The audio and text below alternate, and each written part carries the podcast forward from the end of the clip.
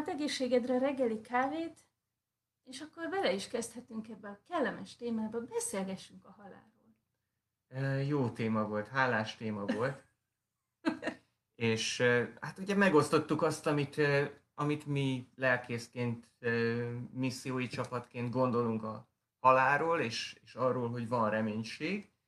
És kaptunk elég heves visszajelzést is egy, egy egyébként nagyon kedves barátom, de, de ő teljes mértékben tagadja ezeket a dolgokat, és nagyon vehemensen írta, hogy de pedig örök élet nincsen, és, és a halál után nincsen élet, és nincsen feltámadás, és hogy mondhatunk ilyet. Mm, és erre mi azt tudjuk neki válaszolni egyébként, hogy de.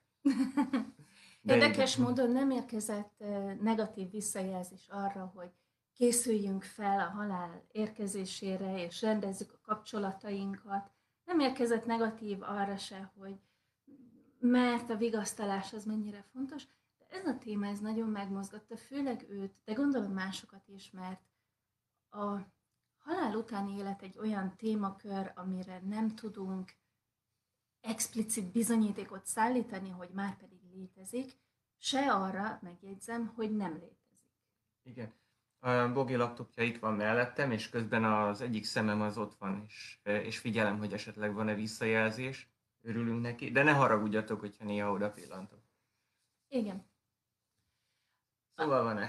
Az a nehéz ebben, azért nem tudunk rá bizonyítékot találni, mert uh, ahogy, a, ahogy mostanában szokták mondani, onnan még soha senki nem tért vissza. Amúgy, de, de, de ezek nagyon uh, szubjektív beszámolók.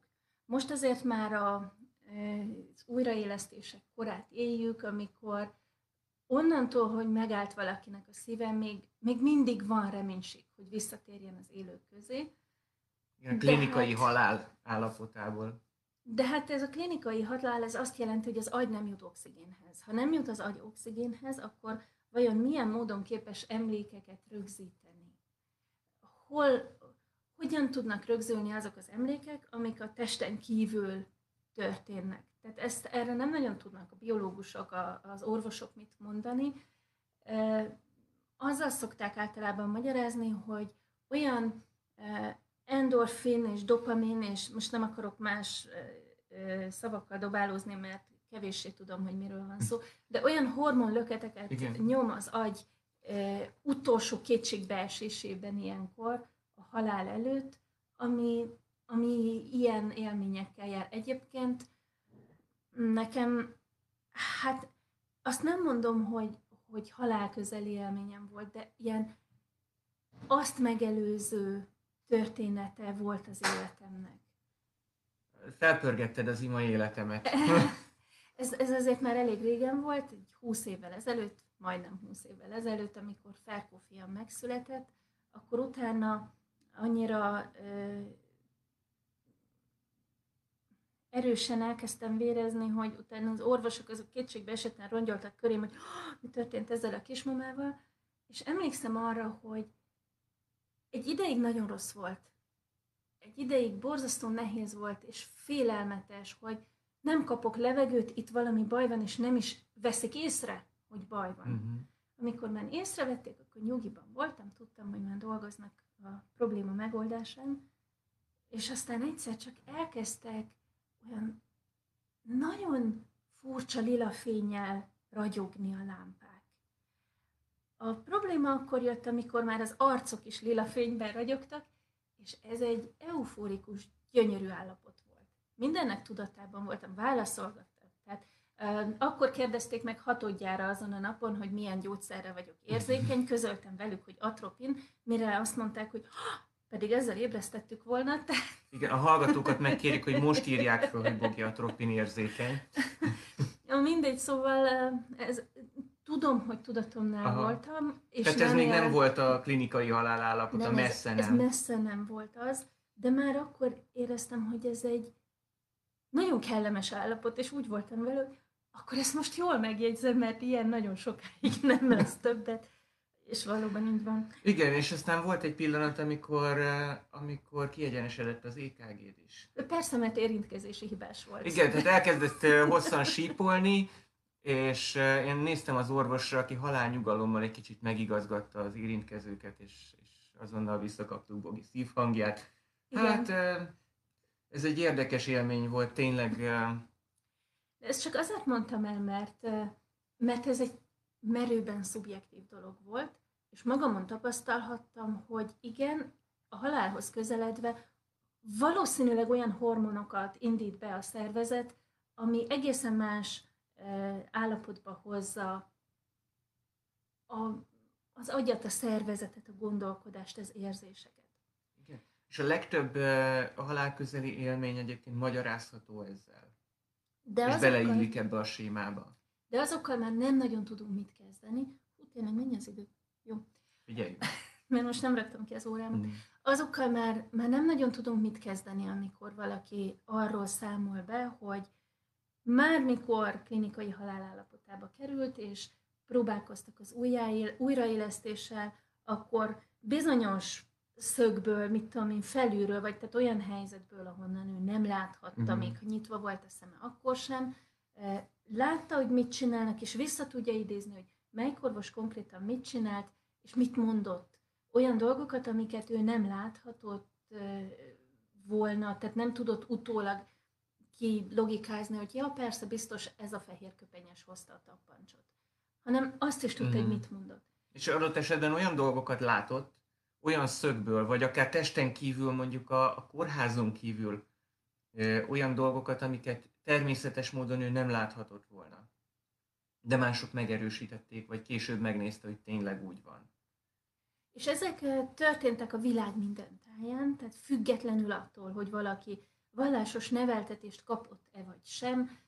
Nagyon sokszor ateisták tapasztalták ezt meg, és úgy döntöttek, hogy hú, hát akkor tényleg van lélek, van halál utáni élet, és, és van értelme ennek a hit dolognak. Szóval e, így matematikai módon nem lehet bizonyítani, vagy kísérleti fizikai módon, vagy nem tudom milyen módon, mm. nem lehet azt bizonyítani, hogy létezik élet a halál után, de nem lehet tagadni sem. Egyébként a legtöbb pszichológiai dologgal ez így van, hogy mm. tapasztaljuk, látjuk, elnevezzük. Igen, a tudomány azt tudja vizsgálni, ami az univerzumunknak a része. És azt hiszem, hogy a halál utáni élet, meg általában ezek a végső kérdések, ezek kívül mutatnak ezen az univerzumon. Tehát nem tudjuk őket vizsgálni, csak olyan módon spekulálni, vagy a jelét fogni, vagy, vagy valamilyen számunkra érvényes képet alkalmazni rá, ami, ami, ami persze csak közelíti. És nem, nem vizsgálható. Igen. E, és hát, hogy ezek után, hogyha azt mondjuk, hogy rendben van, akkor tegyük föl, mert több gyakorlatilag ez a bibliai alapelv, hogy több szemtanú állítása alapján, de tényleg nincs rá más bizonyíték, mm. nincs rá más bizonyítási lehetőség, és a mai bíróságon is alkalmazzák azt, hogy, hogy több szemtanú Egyébként a történelem is így dolgozik. Tehát nem tudjuk kísérletileg igazolni, hogy Julius Cézár létezett, hanem hát, voltak rá szemtanúk, meg vannak írott emlékek. Igen. Tehát, hogyha el is fogadjuk, hogy létezik élet a halál után, akkor ott van a kérdés, hogy és mit kezdünk ezzel? Mit, mit gondolunk róla? Milyen az élet a halál után? Hogyan lehet erre felkészülni? Mármint nem a elmúlásra, nem a búcsúra, hanem hogyan lehet felkészülni a halál utáni életre? Uh, és, és ezt, hát nyilván érdemes akkor a vallásokat körül, vallásokban körülnézni, mert minden emberi társadalom készül erre a dologra, és a vallásoknak van üzenetük ezzel kapcsolatban. Igen, tehát a vallások általában, és a Biblia emberei is mindig abban gondolkoztak, hogy aki meghalt, az megy valahová. Tehát soha nem arról van szó, hogy, hogy és akkor megsemmisülünk, és a testünk lebomlik, mert ennyi volt az életünk, hanem megyünk valahova, ahova egyébként nem szeretnénk meg, ami félelmetes. Tehát ez a Seol, a Hádész, a Holtak hazája, vagy, vagy vannak persze más elképzelések is, tehát, tehát nagyon sokszínű az emberiség ebben. Volt egy, egy nagyon jó példád, én azt nagyon szerettem, az állatokkal hoztad össze, hogy hogyan uh-huh. viseltetnek a halál iránt az állatok meg az emberek. Igen, egy ateista barátommal beszélgettünk, és nagyon-nagyon őszinte, nagyon jó beszélgetés volt. Kerestük a válaszokat. És, és ez volt az, amiben egyet tudtunk érteni, hogy alapvetően az állatok nem reflektálnak arra, hogy, hogy az ő életük egyszer véget fog érni. Tehát ők nem, nem ebben gondolkodnak, ők a jelenben élnek, és persze ugye felhozta ő is ezt, hogy, hogy az állatok azért menekülnek a ragadozó elől. De tulajdonképpen az agresszió elől menekülnek. És az, hogy, hogy mi történik akkor, hogyha a ragadozó engem elkap, mármint, hogy velem mi lesz, és én mit fogok látni, vagy, vagy átélni, abban ők nem gondolkoznak. És hogy az életem véget ér, de még szeretnék élni, abban nem gondolkodnak. És amikor az állatnak tehát valami más baja van, nem a ragadozó elől menekül, akkor ő egyre kevésbé akar a fajtásai között lenni, és egyedül jár, és a végén elvonul szépen, csöndben, békében, lekuporodik, és, és bevárja a végét. De nem gondol rá, vagy nem, nem, nem aggódik miatt. Nem egy késő, kétségbe esetten ilyen fűhöz, olyan akármihez. Aha. Persze. És valószínűleg az állatok is egyébként ennél sokkal inkább sokfélék, tehát ezt most hirtelen csak a Bambi jutott az eszembe, mint, mint tudományos forrás, de, de tényleg ez a tapasztalat. Hogy Van egy biológusnak tanuló fiunk. Majd őt kikérdezzük erről. De igen, tehát hogy az állatok nem rettegnek a haláltól és nem gondolnak rá, nem reflektálnak rá úgy, ahogyan mi. E, és vajon ez miért van? Azért van, mert mi nem tudunk megbékélni vele, ők pedig igen? Vagy azért van, mert az ember valamiben más? Na ez volt a mi kulcskérdésünk, hogy az ember valamiben más, mint az állatvilág. Uh-huh. És ebben maradtunk, hogy igen, az ember ebben más, és akkor ennek lehet, hogy, hogy nem csak oka vagy háttere van, hanem célja is. Uh-huh. Tehát nem csak egyszerűen abból fakad, hogy nekünk jó nagy agyunk van, hanem abból, hogy van valami, ami, ami nem köthető csak ehhez a világhoz. Uh-huh. És ami túlmutat. És ez az, ami, amivel a vallások foglalkoznak már. De hogy most melyik, melyik vallásnak van igaza, azt nyilván nem a halál utáni élet témaköréből lehet lemérni, mert ez az a rész, amire nincsenek bizonyítékaink. Azt a többi részéből tudjuk lemérni, ami az evilágra vonatkozó tanításuk, és a, az Istennel való evilági viszonyunk, vagy az Istenséggel, vagy tehát, hogy ez a mhm. transzcendenssel való evilági viszonyunk. De ezt most nem fogjuk tudni itt kivesézni, viszont hogyha érdekel benneteket a téma, nagyon ajánlom nektek Szalai Andrásnak az apologetika.hu, igaz ez a címe? Mm, apologia.hu. Bocsánat, apologia.hu oldalát. Szerintem be fogjuk linkelni. Beírjuk a, a hozzászólások közé, ott nézetek körül, ha érdekel bővebben. Ez egy nagyon, nagyon alapos, több irányból megközelített honlap tehát többeket kért meg, hogy dolgozzanak rajta, többeket kért meg, hogy írjanak rá, vagy mondjanak rá előadásokat. Szerintem ez igazán jó forrás ahhoz, hogyha valaki többféle vallást szeretne mm. megismerni a, a Bibliával való összehasonlítás. Igen, igen tehát András ennek a, ennek a mestere, hogy, hogy a vallásokba beleásta magát. És, és nagyon, nagyon korrekt módon. Is. Nekem tetszik. Nagyon korrekt módon. Jó, uh, eléggé telik az idő, úgyhogy még a lényegről nem beszéltünk, hogy mit mond a Biblia, mert mi ezt az oldalát igen, ismerjük. Igen, ez egy általánosan elterjedt nézet egyébként, hogy, hogy a zsidóság nem hisz az örök életben, feltámadásban, mennyben, pokolban. De erről beszéltünk már egyszer egy, egy ilyen szombatköszöntés kapcsán. Ami, Hú, mire gondolsz? Konkrétan erről a kérdésről. Tehát ezt főleg amikor zsidó emberekkel beszélgetünk, akkor nagyon sokszor kapjuk meg, hogy de ez nem is része a zsidóságnak, vagy a zsidó hagyománynak. Uh-huh. És hogy nem kell vele foglalkozni.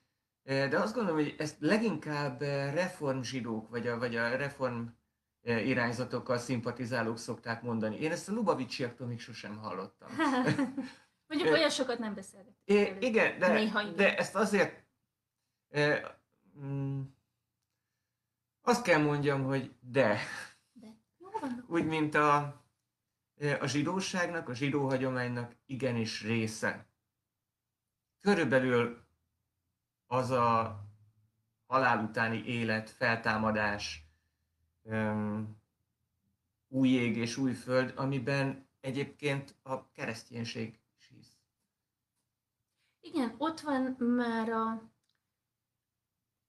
a tényleg, amikor Jézus beszél erről a, a szaduceusokkal, uh-huh. a szaduceusok nem hittek a halál utáni életben, és nem foglalkoztak semmilyen más uh, ószövetségi forrással, kizárólag a Tórával, vagyis a Mózes öt könyvével, és Jézus azzal érvel nekik, hogy hát ott van megírva, hogy, hogy, Ábra, hogy Isten Ábrahám, Izsák és Jákob istene, már pedig Isten nem a holtak istene, hanem az élőké. Igen, de ez azért volt, mert Jézusnak kizárólag a Tórából kellett érvelnie a számukra.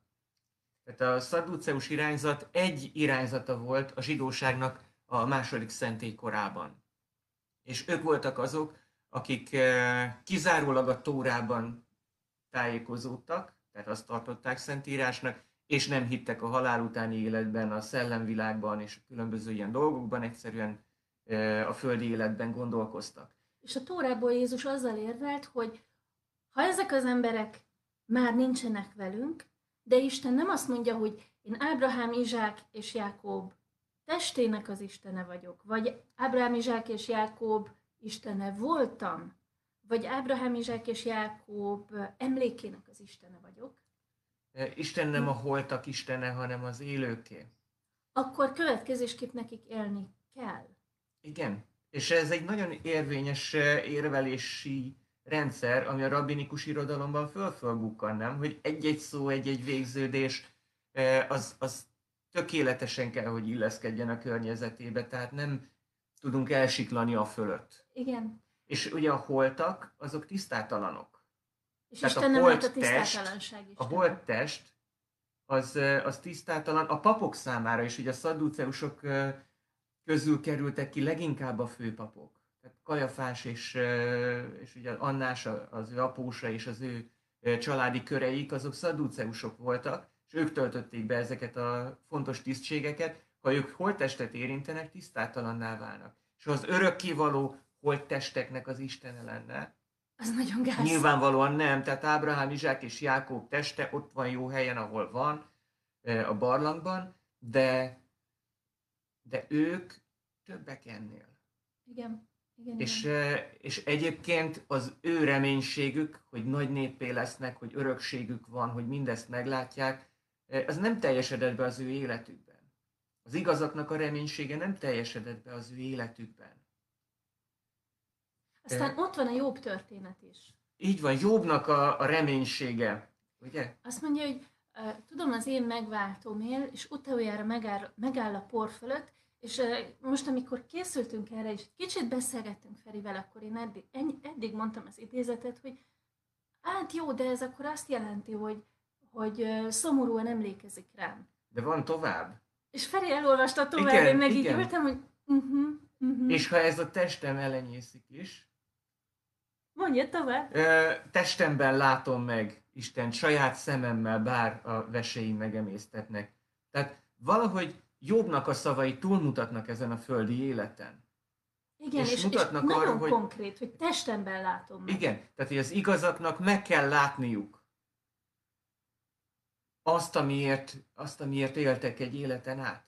Tehát jobb nem csak arról beszél, hogy majd a lelkünk felszáll, és hogy majd ott milyen jó lesz, hanem testemben. Ez a kifejezés az Ószövetségben, ez azért nagyon Igen, ez van. a Tanakban van. És uh, Daniel, Daniel próféta. Igen.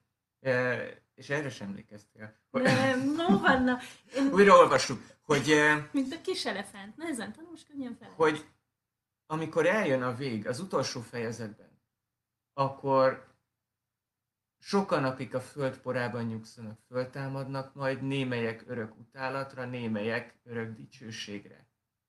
És aztán utána elmondja, hogy és most te is majd elpihensz, zárd le ezeket a beszédeket, és majd fölkelsz a kirendelt idődben. Tehát, uh, Tehát van egy kirendelt idő, tehát egy ítéletnap, Jobb, egy, egy nap, amikor... Jobb megfogalmazta a reménységét azzal kapcsolatban, hogy te ezt valahogyan meg kell látnom. Ez a reménység, ez ott van elbújtatva jobbnál. Dániel konkrétan megmondta, hogy gyerekek, van feltámadás. Lesz egy konkrét napja. Konkrét nap, konkrét feltámadás. E, igen, tehát e, hogyha az a kérdés, hogy a zsidóság hisze a, a feltámadásban, akkor igen, hisz. És, és ez persze a Szidurban, az imakönyvben is megtalálható. És egyébként Chag igen, Chag Sameach. Tényleg boldog Hanukát mindenkinek. Hanuka van, és ugye annak idején a szabadságharcosok, ugye egy, egy Matisyahu nevű pap, és, és a fiai fellázadtak a görög uralom ellen, amelyik a zsidó vallást akarta megsemmisíteni, elfeledtetni az emberekkel, és a szabadságharcban az egész család meghalt.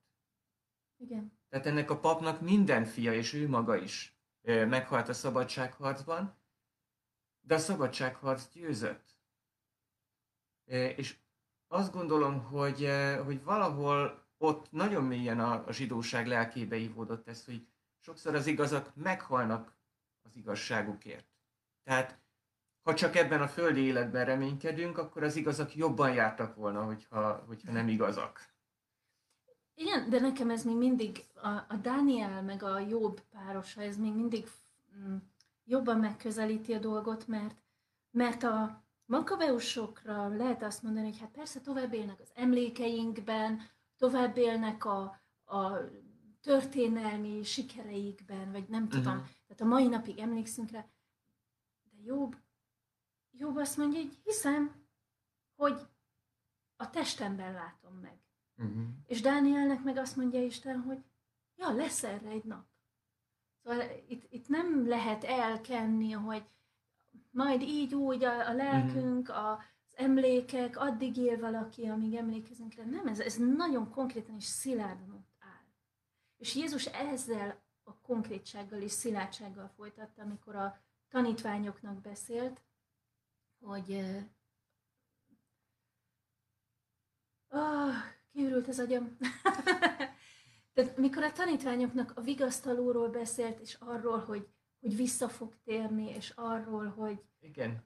Hogy Elmegyek és helyet készítek nektek, Igen. és ha majd elmentem és helyet készítettem, visszajövök ismét, hogy ahol én vagyok, ott ti legyetek is, ti is. Uh, igen. Tehát enélkül a reménység nélkül értelmetlenné válik az, amit ebben a földi életben teszünk.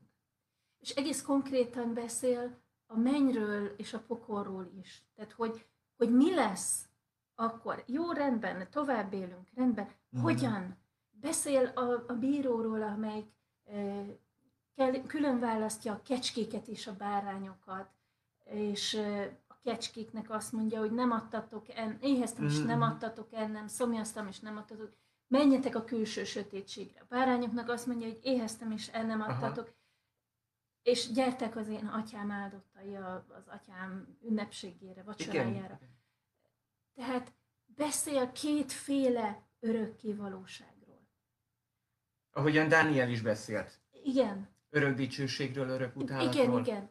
És Jézus elég konkrétan beszél aztán ezekről, meg a, a jelenések könyvében is olvasunk róla, és nagyon röviden, mert mert így is túlcsúsztunk egy picit, azért ez fontos, mert bennünk, tehát azért van a legtöbb embernek problémája a, az örökké valóságban való hittel, a túlvilágban való hittel, a mennyben és pokolban való hittel. Mert él bennünk egy középkori felfogás, ahol a pokolban az ördögök szarvakkal, farokkal, patákkal felszerelkezett egy nagy vasvillával, a kondérban kevergetik mm. az embereket, akik szenvednek, és ők nagyon jól érzik magukat, míg az emberek megkínlódnak. A, a mennyben pedig a, az angyalok hárfáznak, és klasszikus zenét játszanak mm. Isten dicsőségére. És Szeretem a klasszikus zenét.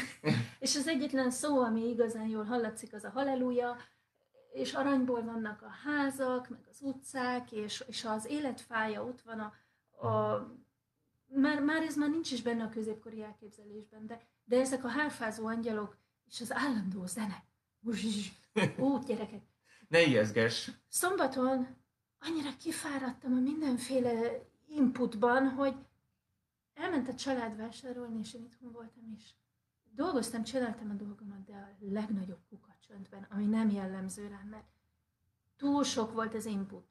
De most ezt a mennyben elképzelni egy örökké valóságon át, hogy folyton jön az aj. E, igen, nem. Nem, nem erről szól. Persze, mert mindaz, ami a halálon túl van, az tulajdonképpen olyasmi, ami túlmutat ezen az univerzumon. Ennek az univerzumnak megvannak a törvényszerűségei. Születünk, élünk, meghalunk, és ezek nagyjából kutathatók. A halálon túli élet az valami ennél sokkal több, de fogalmaink csak olyanok vannak, amiket vizsgálni tudunk ebben az univerzumban. Például az aranyat tudjuk vizsgálni, például a zenét tudjuk vizsgálni, vagy tudjuk művelni. Ismer, amik ismerősek voltak a kor emberének. És figyelj, térjünk vissza Jézus szavaihoz. Amiket ő mond, azok képek. Ugye beszél a lángokról, beszél a gyehennáról. A gyehenna is egy kép. Igen, uh, ugye a szemétégető. Igen, tehát a Jeruzsálemen kívül az egyik völgybe dobálták ki a szemetet. Azért oda, mert hogy az a völgy régen egy, egy Istentől idegen és nagyon-nagyon brutális kultusznak, emberáldozatot, gyermekáldozatot bemutató kultusznak volt a, a helyszíne. Ezt akarták tisztátalanná tenni, tehát a szemét oda került ki, a szemét magától begyulladt, ott kukacok segítettek a lebontásában, tehát nem volt egy kellemes hely, ez a Hinnom völgy, a, a, a, a Gehenna. És, és ez egy kép volt. És Jesája, Ézsaiás próféta beszél arról, hogy amikor majd eljönnek a népek Jeruzsálembe, a messiás királyságába, akkor látni fogják azokat, akik, akik hamisak voltak, hogy kidobták őket a Hinnom völgybe. Uh-huh. Igen. És innen a Gehenna képe, ez csak egy kép, ahol ugye füstölög az öngyulladás miatt a szemét, és, és a te életed is lehet, hogy kuka lesz. Igen, erről beszél Jézus, hogy mindaz, amin olyan nagyon melóztunk, az, az lehet, hogy a És azért mondom ezt, mert hogy van Jézusnak másik képe is a pokolról, és ez pedig a külső sötétség. Igen. Ahol majd sírás lesz és fogcsikorgatás. És abban a korban nem volt közvilágítás. A lányom most se szeret hazajönni a vasútállomás, vasút megállótól, ami tőlünk három percre van, olyankor, nálunk sincs közvilágítás. Olyankor, amikor nincsen közvilágítás és sötét van. Tehát három perc séta a város, vagy város, város szélén lakunk, három perc séta a város szélén, a biztonságos környéken, széles utcán, ez is ijesztő. De most mhm. képzeljétek el azt a, a külső sötétséget abban uh-huh. a mhm. korban, amikor simán bejött a, a sakál a környékre, a igen, szemétben lak, igen, lakmározni. Igen, tehát kívül maradtál, nézel befelé, de ez van, nem jöhetsz be. Ez az eltaszítottság, ez a, ez a, ez a kívül maradt állapot. E, ugye, Feri, azt ígértem, hogy röviden.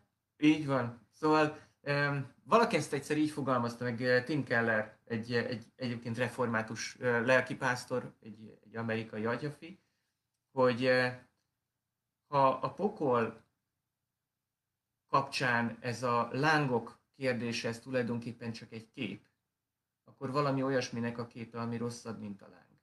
Ugye nagy kérdés ez, hogy, hogy akkor most tényleg szó szerint ott lángok vannak a pokolban? És azt mondta, hogy hm, lehet, hogy csak egy kép a pokollal kapcsolatban ez, hogy láng.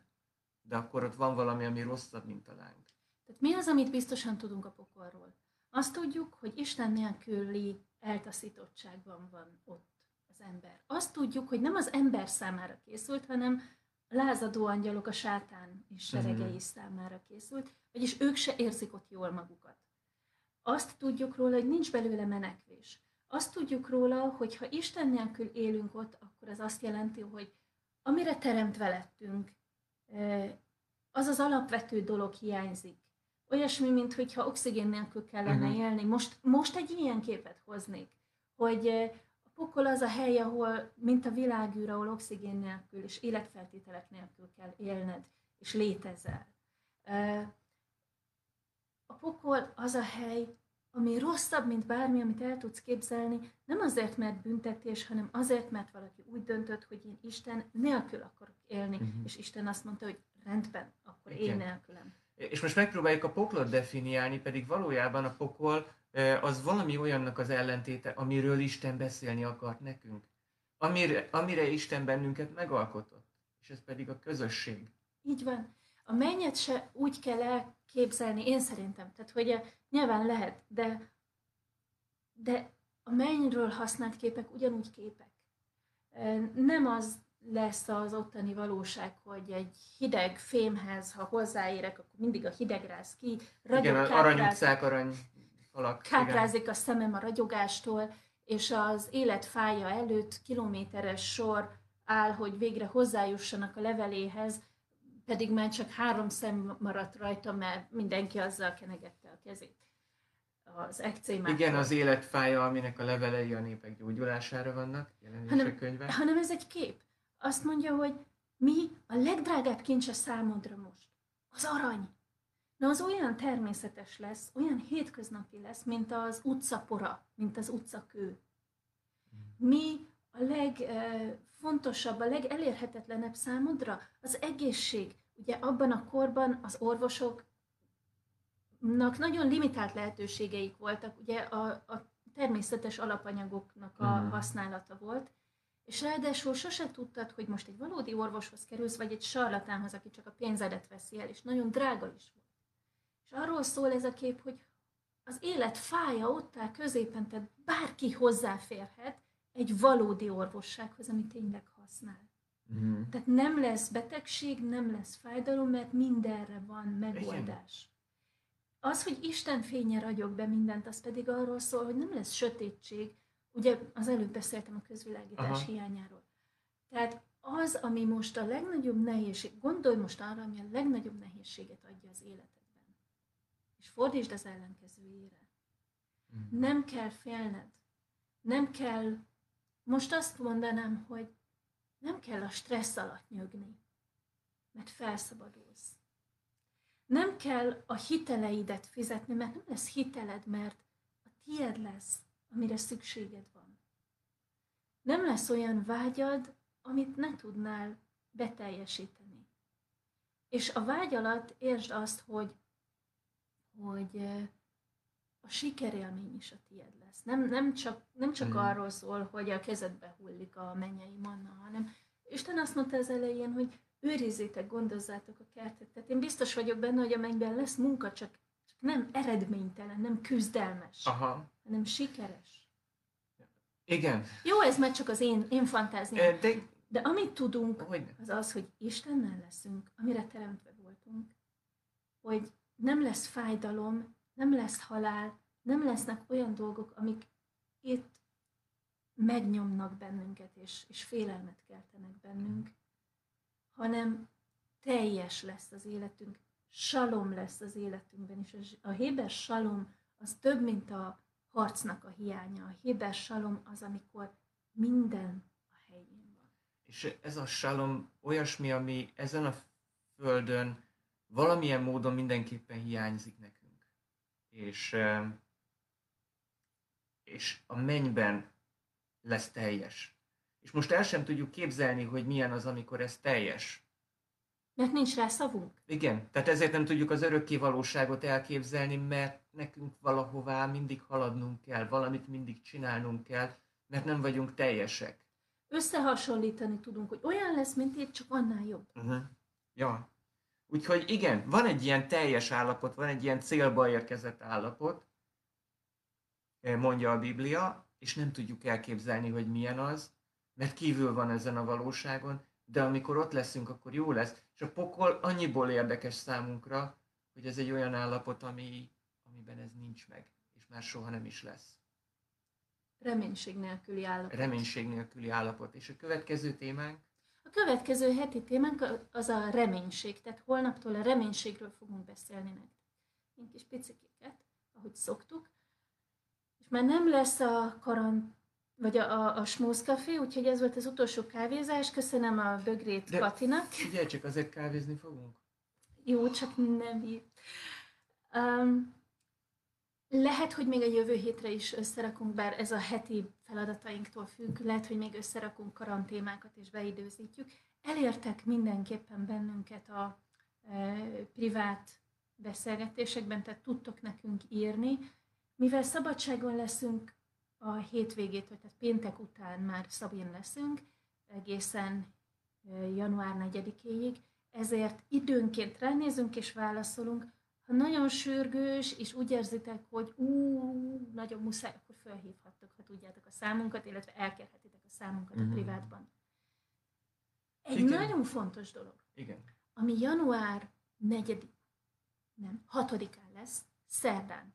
Azt kérlek, hogy ne felejtsétek el, ugye ez eddig smúz café volt, és akkor túl a smúzon lesz, amikor túl megyünk ezeken a félórás kis duncsikon, túlmegyünk a szokásos eh, keresztény-zsidó párbeszéd témákon, és olyan dolgokról beszélünk, ami, ami egy kicsit kényesebb. Megnézzük, hogy hogyan áll hozzá az Ószövetség, hogy hogyan áll hozzá a rabbinikus irodalom, és hogy mit mondunk róla mi. És ez a téma, pedig ez pont nem volt eszemben, mikor ezt most megterveztem, de, de nagyon passzol ahhoz, amiről most beszéltünk, a halál utáni életről lesz szó január 6-án. És az előadó? És Tatai István, pontosabban dr. Tatai István lesz az előadónk, a 60. gyülekezetnek a lelkésze, akinek a doktori diszertációja három nyelven elérhető, az Egyház és Izrael címmel. Igen, döbbenetesen jó tanulmány. Ez azért egy, tehát ennél a mostani beszélgetésünknél komolyabb stílusú tanulmány. Ez egy, hát egyetemi színvonal, úgyhogy ha valaki nagyon okos, akkor, akkor javaslom, hogy nézegesse meg, olvassa el, mert nagyon jó dolgokat mond el. És pénteken És pénteken mi tartjuk? Így van, és vendégünk lesz Avi Snyder, a Zsidók Jézusért korábbi európai igazgatója, most pedig nagykövete, szószólója és, és szeretett mentorunk. Úgyhogy ő fog veletek egy üzenetet megosztani, és együtt gyújtjuk majd a szombati gyertyákat, igaz csak virtuálisan, de ide kapcsoljuk nektek őt. Tényleg itt velünk? Mm, Vagy Katával? nem, velünk. Úgy Ah, értem, hogy mi leszünk a házigazda, valószínűleg Bogi fog tolmácsolni, de mindenképpen gyertek és hívjatok másokat, és ezzel zárjuk a hanukai sorozatunkat, a hanukai ünnepünket. Illetve kérlek arra is, hogy nézzetek rá a Zsidók Jézusért oldalon a Fény a Sötétben kihívásra. Szerintem ez az év legjobb kihívása, pedig most nagyon sok kihívásom lesz, volt az idén. Erről fogok én is nektek mesélni majd a saját Fény a Sötétben kihívásomban, amit ma elkészítek.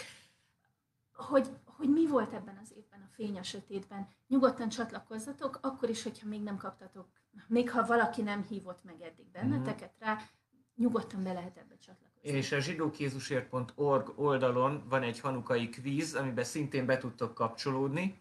E, Minden nap csak a, annyi gyertya alatti kérdést válaszolhattok meg, a hanyadik napon járunk a hanukában. De péntekre az összeset meg tudjátok válaszolni, és a legjobb válaszadók között e, fogunk majd e, ajándékokat osztani, és egy szép könyvcsomagot kisorsolni. Úgyhogy a kvízt is keressétek, és köszönjük szépen, hogy itt voltatok, Bogi. Hát elnézést, hogy ez ilyen extra hosszú lett, ez egy nagy téma volt. Tényleg bátran keressetek bennünket, mert tudom, hogy erről még nagyon sokat lehet beszélgetni. Isten áldjon meg benneteket a hanukai, adventi időszakban, a karácsonyban, az új évben. Adjon nektek Isten nagyon áldott, békés és boldog ünnepeket, és az örök élet reménységét. Sziasztok! Sziasztok!